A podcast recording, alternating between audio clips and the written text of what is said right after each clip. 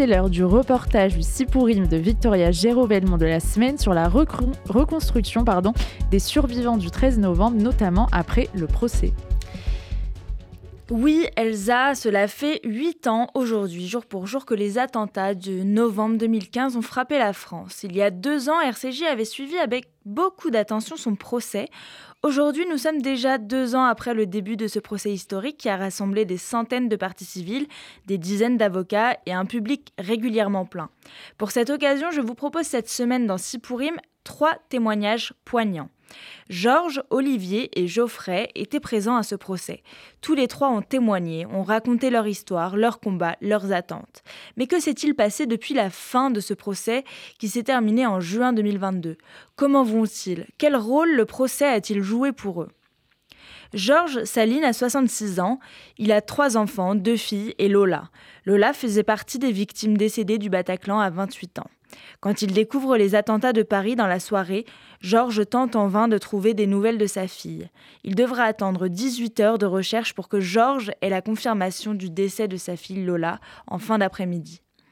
Depuis, Georges ne cesse de s'engager auprès des victimes. Il a notamment fondé l'association 13 11 15, dont il est toujours président d'honneur, et est désormais administrateur de l'AFVT, l'Association française des victimes de terrorisme. Pour lui, le procès a été une étape indispensable. Alors le procès a été une étape pour moi, une étape. Euh, mais une étape extrêmement importante et beaucoup plus importante en fait que ce à quoi je m'attendais initialement. Parce que, à vrai dire, on, savait que ce procès allait durer des mois, il a d'ailleurs duré plus longtemps que prévu. Et je n'imaginais pas que j'allais consacrer euh, plusieurs mois de mon existence à aller tous les jours au palais de justice et pourtant, c'est ce qui s'est passé. À partir du moment où. Alors, j'ai évité les, tout premiers jours parce que, je voulais fuir la, la presse, à vrai dire. Euh, mais ensuite, euh, dès la deuxième semaine, je, suis allé au palais de justice et ensuite, j'ai plus pu euh, me passer d'y revenir, d'y revenir tous les jours. J'ai assisté quasiment toutes les sessions de l'audience jusqu'à fin juin, jusqu'au verdict. Et, mais bien sûr, ce qui a été particulièrement impressionnant, c'est le témoignage des, des victimes. Et peut-être pour moi, même si je connaissais aussi beaucoup de survivants, ça a été d'entendre l'ensemble des témoignages de survivants qui a été le, plus impressionnant parce que euh, ça permet de reconstituer euh, très précisément tout ce qui s'est passé ce, cette nuit-là entendre les, entendre les accusés a été aussi euh, très, très, très important au fil des dix mois de procès. Apprendre à les connaître un par un, à, les sortir de l'anonymat, de la masse de les, les accusés, donc les coupables. Enfin, voilà, c'est quand même nettement plus, plus compliqué que ça. Il y avait 14 personnes très, très différentes les unes des autres, avec des niveaux de responsabilité très, très différents. Euh, donc j'ai, appris, on apprend à, à force. Euh, on sait quelle a été, quelle a été leur vie. Euh, certains ont été assez diserts sur les raisons de leur engagement, par exemple. Donc, euh, et puis on les a vus, on les a vus évoluer aussi, chanceler. Notamment le, les, témoignages des victimes ont eu un impact. Donc, euh, j'ai même pu, au cours du procès, discuter. Alors, j'ai mis plusieurs mois avant d'oser le faire, mais ensuite, euh, j'ai discuté assez souvent avec les, les, trois accusés qui comparaissaient libres, qui étaient bien sûr euh, accusés de faits moins graves que ceux qui étaient dans le box, mais quand même pas, des choses totalement anodines non plus. Et voilà, et donc euh, ces, trois garçons-là, je, je, les connais, et surtout euh, un en particulier, Ali Oulkadi, que j'ai même revu après. Olivier, lui, est le vice-président de l'association Life for Paris, qui réunit des victimes directes et des victimes de, et des familles de victimes des attentats. Pardon. À l'époque du procès, Olivier hésite à témoigner. Finalement, comme beaucoup d'autres personnes rescapées des attentats, il montera à la barre et racontera son histoire. Un moment cathartique pour lui. Je suis Olivier Laplot et je suis vice-président de Life for Paris, qui est une association euh, d'aide aux victimes des attentats du 13 novembre 2015. Et je suis moi-même euh, victime de l'attentat du Bataclan déjà participer au, participer au procès en sachant que ça allait durer longtemps et puis on sait que ça va durer encore plus longtemps avec le, avec le Covid. Euh, c'est une vraie réflexion qu'il faut avoir parce que c'est quelque chose d'assez lourd. de par ce qui est communiqué, etc.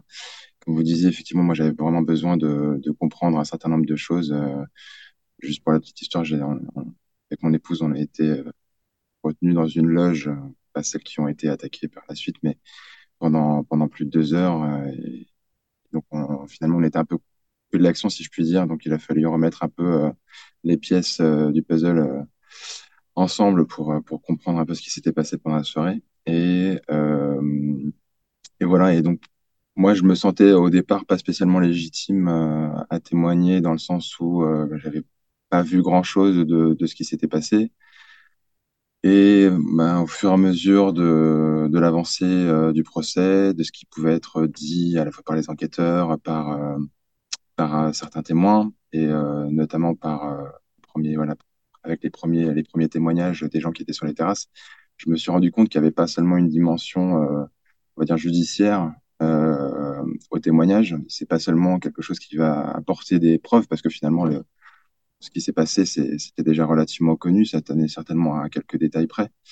Mais euh, ça avait aussi une, fonction un peu cathartique qui permettait bah, d'enlever un poids un peu sur sur ce qu'on avait pu vivre depuis, euh, les attentats. Et c'est un, peu ce que ça a été finalement. Ça m'a permis de euh, pas mal de choses, peut-être de dire aussi des choses que j'avais jamais dit à qui que ce soit. Euh, et je trouvais que c'était le c'était le lieu et le moment pour le faire. Et ça permet aussi de, après tout ce qu'on a pu engranger comme information, après avoir écouté euh, quelques premières fois les, les accusés dans le box, ça permet aussi de bah, de leur envoyer un message d'une certaine façon. C'était, c'était compliqué d'entendre certains témoignages au départ, euh, les entendre pour certains se défausser un peu ou euh, utiliser le procès comme une tribune, comme on a pu l'entendre, notamment c'est la Beslam évidemment.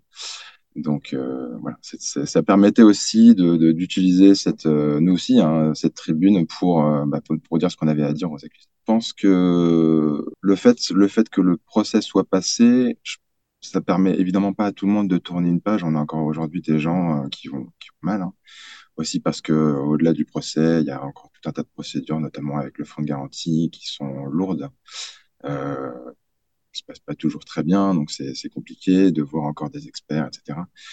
Euh, mais euh, globalement, globalement, oui, je pense qu'on on voit qu'il y a, un avant et un après, et que ça a permis à beaucoup de gens euh, de voilà encore une fois de tourner une page puis d'écrire un peu l'épilogue de leur de leur vie après le après le 13 je pense que ça a décoincé pas mal de choses et puis voilà la communauté euh, continue à exister mais on sent aussi que du coup elle est un peu moins active qu'elle se tourne un petit peu vers des vers des choses plus futiles, se donner rendez-vous régulièrement pour prendre un coup, se retrouver à des concerts, comme on le faisait déjà depuis presque huit ans, hein, mais mais euh, du coup, ça se concentre un peu plus sur ce genre de choses et un, un petit peu moins sur, euh, sur euh, les, sujets un peu graves.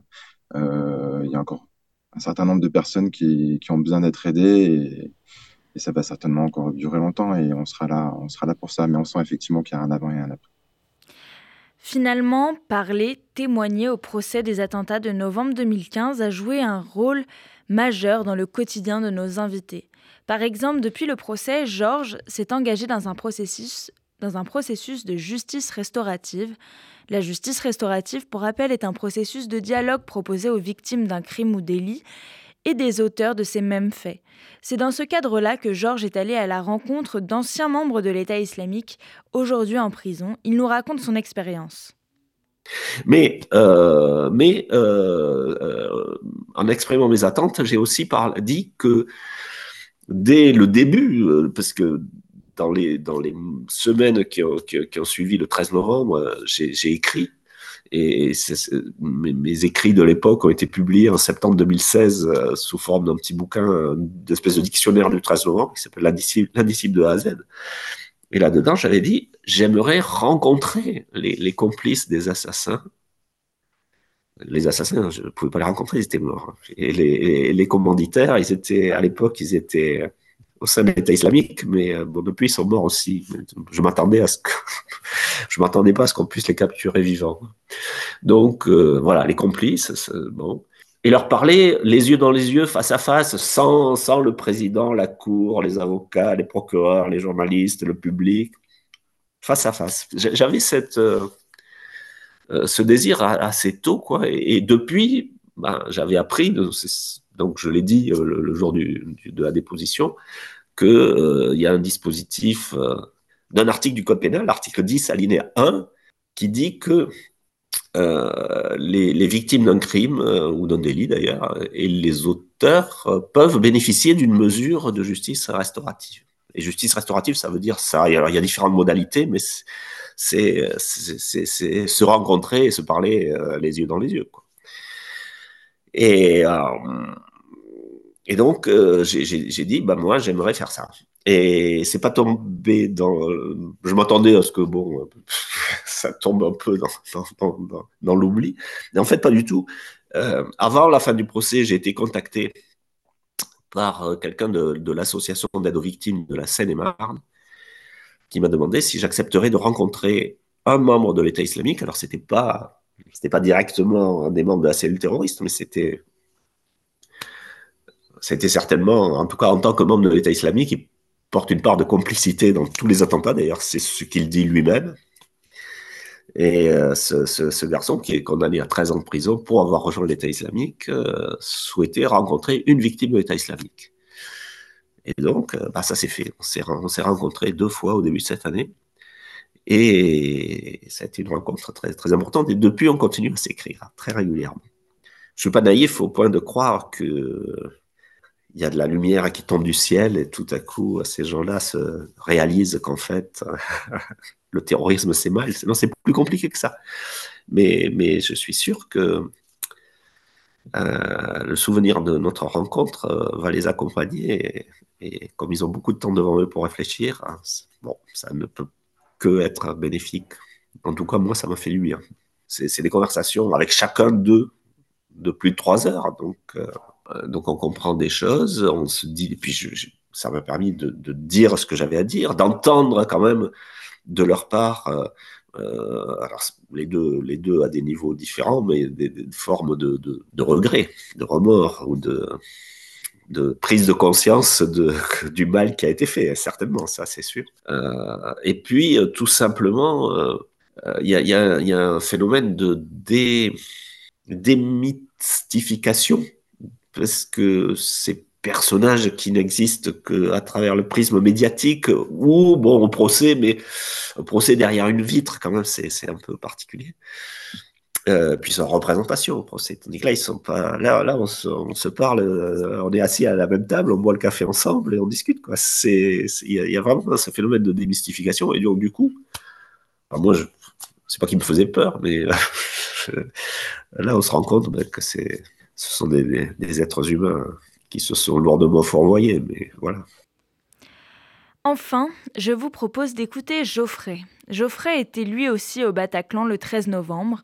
Depuis les attentats, ce musicien avait laissé de côté sa guitare. Jusqu'en 2019, lorsqu'il découvre l'existence de ces fausses victimes, ces personnes qui s'étaient fait passer pour des victimes des attentats pour toucher des indemnisations. Depuis, Geoffrey a repris la musique et sort très bientôt, le 24 novembre, un album qui revient sur ces attentats et sur cette période traumatisante. Je m'appelle Geoffrey, j'ai été victime du Bataclan, je ne le suis plus, suite à un long travail euh, thérapeutique euh, qui, a, qui, vu passer le procès, euh, beaucoup de psy, et aussi un album de musique qui m'a aidé à me canaliser. L'art a cette fonction-là aussi et à exprimer des choses que j'avais à dire. Au, Bataclan, j'y étais avec un, ami qui était mon, guitariste et après le Bataclan, on s'est séparés. Euh, le groupe s'est séparé un petit peu, alors pas à cause du Bataclan, mais bon, ça a joué aussi. Et, et j'ai pas fait de musique pendant quelques années. Et c'est revenu un jour suite aux, nouvelles des, en, 2019, il y a eu on a appris qu'il y avait des fausses victimes, des gens qui se faisaient passer pour victimes pour toucher de l'argent. Et cette nouvelle-là, je l'ai appris à la radio. Ça a été une déflagration pour moi parce que du coup, j'ai pu euh, revivre tout ce que j'avais pas, je m'étais pas permis de vivre. J'avais 24 ans au moment du Bataclan et, et j'ai foncé euh, dans ma vie comme si c'était rien passé. C'est-à-dire que moi, j'étais un fêtard, euh, l'alcool, euh, pas mal de drogue aussi, et, et j'ai continué comme ça pendant pendant 4-5 ans. Et puis finalement, bah, ça m'a rattrapé. J'ai dû, j'ai dû travailler sur moi. Et, c'est arrivé en même temps que la musique est revenue dans ma, dans ma vie. Euh, parce que j'ai voulu, à un moment donné, euh, exprimer tout ça par, euh, par des mots. Et le premier truc qui m'est venu en tête, c'est bizarre, c'est le rap. Alors que je, je, suis, pas du tout euh, familier à cette musique, mais comme c'est une musique qui permet de, mettre plein de mots sur des, choses, que ce que ne permet pas une chanson pop, par exemple, eh bien, ça m'a permis de, de, vider mon sac dans un premier temps. Sauf que je suis pas rappeur et que c'était très mauvais. Donc euh, après, je suis remis à la guitare et, j'ai fait euh, mon album de musique. Je l'ai commencé avant le procès et je l'ai fait tout au long du procès. Je me suis laissé le temps du procès pour écrire, pour euh, voilà. Le, le, le gros euh, truc qui m'a débloqué finalement, c'est l'écriture de mon témoignage, de savoir que j'allais m'adresser euh, bah, en fait aux accusés, mais aussi à travers eux un peu plus grand que ça, c'est-à-dire au pays, peut-être même pourquoi pas à la postérité, il faut le voir comme ça aussi. Et donc l'écriture de ce témoignage, ça m'a pris, euh, en fait, ça m'a pris quelques heures. Ça a été très fulgurant. Après, je l'ai retravaillé. Et de là, euh, de ça, ça, des chansons ont découlé de, de cette écriture-là. Et puis, euh, et puis, je me suis dit que je pouvais pas le laisser de côté, que je devais, euh, je devais aller au bout de tout ça. Donc, euh, c'est devenu un album euh, très vite. Parler frontalement de l'attentat du Bataclan, pour moi, c'est très difficile, encore même dans une musique il y a une des musiques où je m'amuse à faire en fait un flash, euh, un flash euh, radio, en fait un flash info, je sais pas comment on appelle ça, où il y a euh, plusieurs journalistes qui annoncent des attentats à la chaîne. c'est que des attentats islamistes du 21e siècle. Et en fait, il y a, y a le Bataclan dedans. Je pousse un cri derrière. C'est tout ce que j'arrive à dire sur cet attentat. Par contre, tout est lié. Hein, Samuel Paty aussi. Donc Samuel Paty, j'ai fait un, hommage que j'ai eu du mal à, mettre en mots. Euh, j'ai eu euh, une bonne quinzaine de versions du texte.